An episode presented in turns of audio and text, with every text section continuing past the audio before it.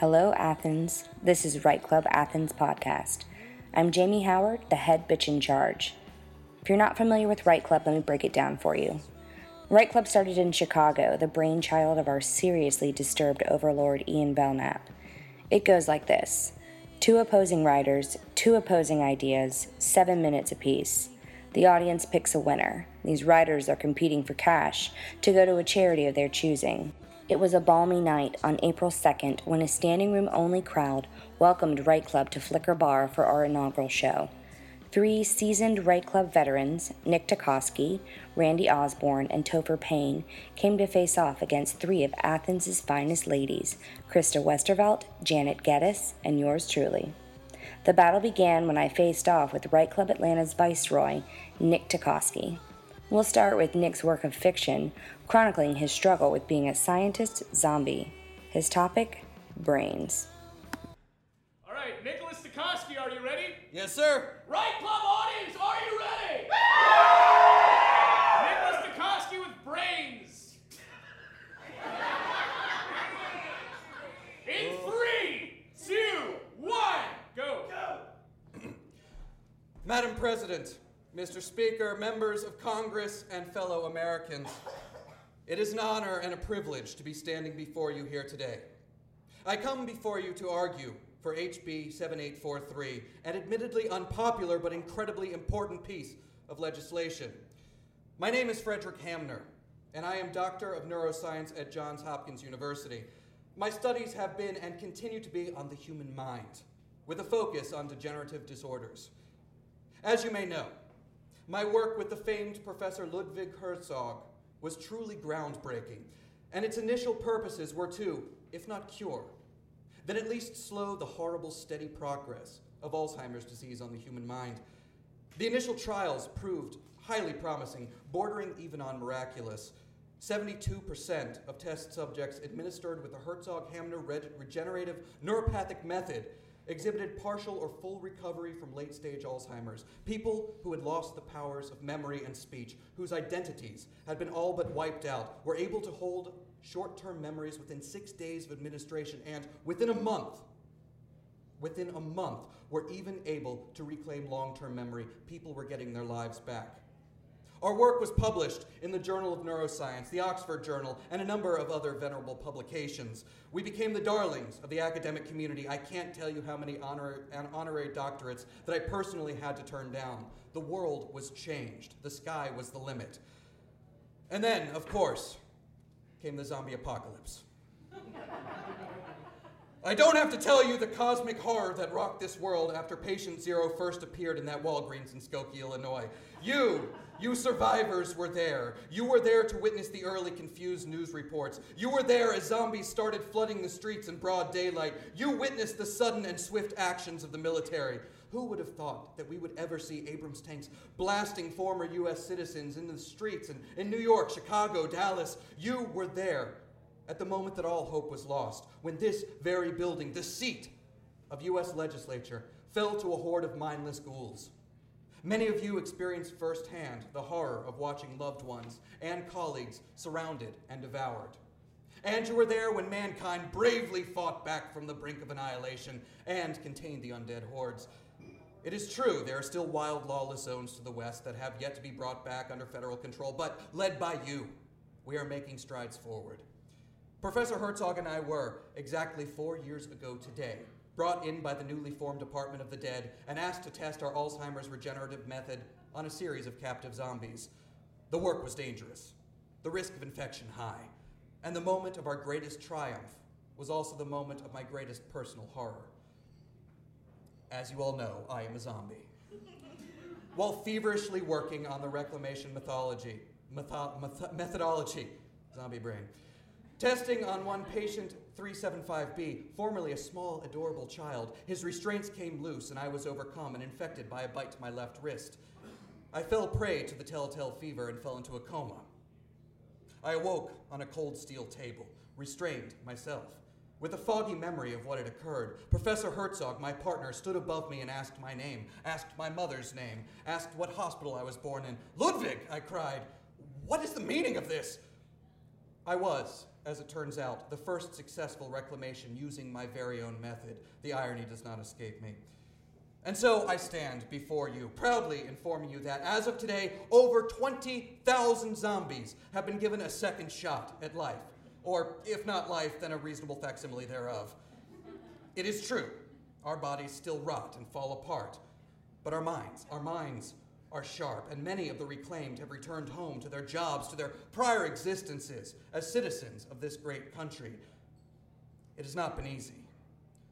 Our families have disowned us. The clergy has deemed us crimes against nature. Even many of you in this room have pushed for marriage defense laws, allowing our former husbands and wives annulments and full custody of our children with the insane claim that death has already done us part. And so, I put it to you today, in the clearest terms possible, we are still people. In our minds, nothing has changed but our appearances. Though our hearts no longer beat, they can still be broken. Hath not a zombie eyes? If you prick us, do we not ooze a fetid black clotted substance once resembling blood? Even now, as I croak out this plea, a mad burning desire rises up from my bloated, rotting gut. Nothing is more human than desire, which is why I come before you today. I come before you to plead our case. Ladies and gentlemen of Congress, President Palin, we will not be silenced. We have our needs, and those needs mostly require brains to be sated. And if you do not pass HB 7843 or the Brain Harvest Bill, we will do whatever is necessary to fulfill our needs. So I will put it to you in this way, in the black and white language that you've used to bludgeon against us for so long. You can either be our responsible government, a government that accepts all as equal, or you can be lunch. I thank you for your time.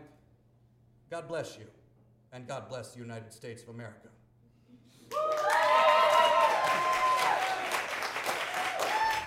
Thank you. Nothing is more human than desire, President Palin. Hard to follow. I took him on with my topic, brawn. Jamie Howard. Yes. Thank you. Jamie Howard with brawn. All right, my nemesis, I'm putting 7 minutes on the timekeeper of time. Jamie Howard, are you ready? Yes. Right Club audience, are you ready? Yeah! Jamie Howard with brawn in 3, 2, 1, begin. Go! Imagine me, 70 pounds heavier, with so much gas, I had a noxious cloud surrounding me with each booming elephant step. Riddled with back knee, I was also a raging hormonal bitch and 10 days past my due date. I was never afraid of giving birth. My pregnancy was a 9-month boot camp of trauma. No lie, during those 9 months, I got off drugs, quit smoking, got engaged for the second time to my baby daddy. Then he went to jail for robbing his drug dealer's house while he was in Daytona Beach. And I had to cancel my second attempt at a wedding because of his incarceration. Yeah. In 9 months' time, I went through, minus the cliche tragic murder, the entire plot of the upcoming Lifetime Television for Women movie, My Husband Ruined My Pregnancy, starring the very talented Rob Lowe. So when labor finally began, and I felt like I was in a vice grip from my tits to my knees, I was not afraid. No, not afraid. In fact, I was the Terminator. I read the books, I took the classes, hell, I was raised by a natural birth guru. So maybe I wasn't the Terminator, okay? I cried, I wailed, I complained. I spent the better part of a day intermittently waddling and squatting and laying down and falling asleep in the bathtub. In the end, I fucking rocked that shit. Drug-free, at home, on a seat shaped like a toilet. I'm pretty sure I pooped when I was pushing, but he was born. And he was healthy, despite my transgressions in the first trimester. My relationship with his father, however, has never been healthy. Since 2003, we have together been working on the sequel to My Husband Ruined My Pregnancy, tentative title, My Life Savings is Making My Lawyer Rich. My son is 9. If we start with the money I spent on the divorce, scratch that. The money my parents spent on my divorce, scratch that. the money that was refunded from the deposit from the first canceled wedding on my divorce. Anyway, back to the math. So subtract $1,200 for the divorce, and then $3,000 when he sued me for custody 3 years later. Add a $12,000 judgment awarded to me by the judge after she mopped the floor with him. Then subtract $3,000 to pay my parents back the retainer from the custody case. Then the $9,000 that's left goes to, the rest of that dirty money goes to my lawyer as the most expensive thank you gift ever. Then add a $5,000 retainer for the second custody case. I've lost count, and also I can't add for shit. Suffice it to say, the trauma drama of my pregnancy was nothing compared to the mediation, the home visits, on-the-stand interrogation, writing more and more checks for my lawyer. If my life had a musical montage, it wouldn't make the movie because it would probably be too long for Lifetime.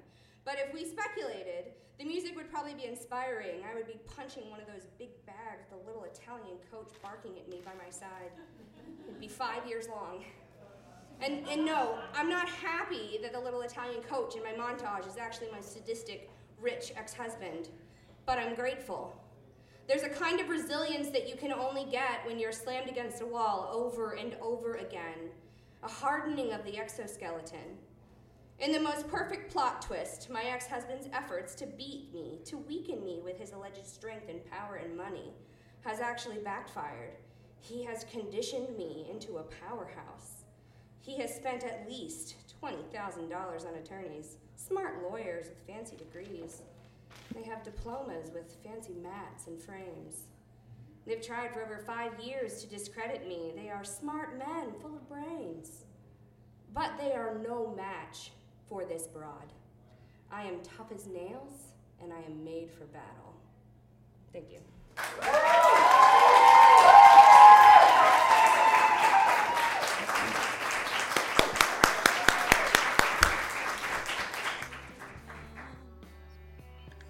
So, who had the better piece? Are you kicking yourself yet for not coming to see the show? Fret not, Write Club Athens will be back soon. Make sure you like us on Facebook and follow us on Twitter at Write Club Athens. You can also check us out on our site at writeclubathens.com. If you're interested in participating in an upcoming bout, send us a message at hello@writeclubathens.com. We're looking for a fiery, brave soul to be our regular MC and host. Thanks to Nick Tekosky and Mike Johns for coming up and helping get this crazy adventure off to a roaring start. Big thanks to Flicker Bar for taking a chance on something new, and also thanks to Carla LaFever and The Rays for lending us the sweet, sweet sounds. Look for upcoming podcasts for Janet Geddes versus Randy Osborne, and Krista Westervelt and Topher Payne.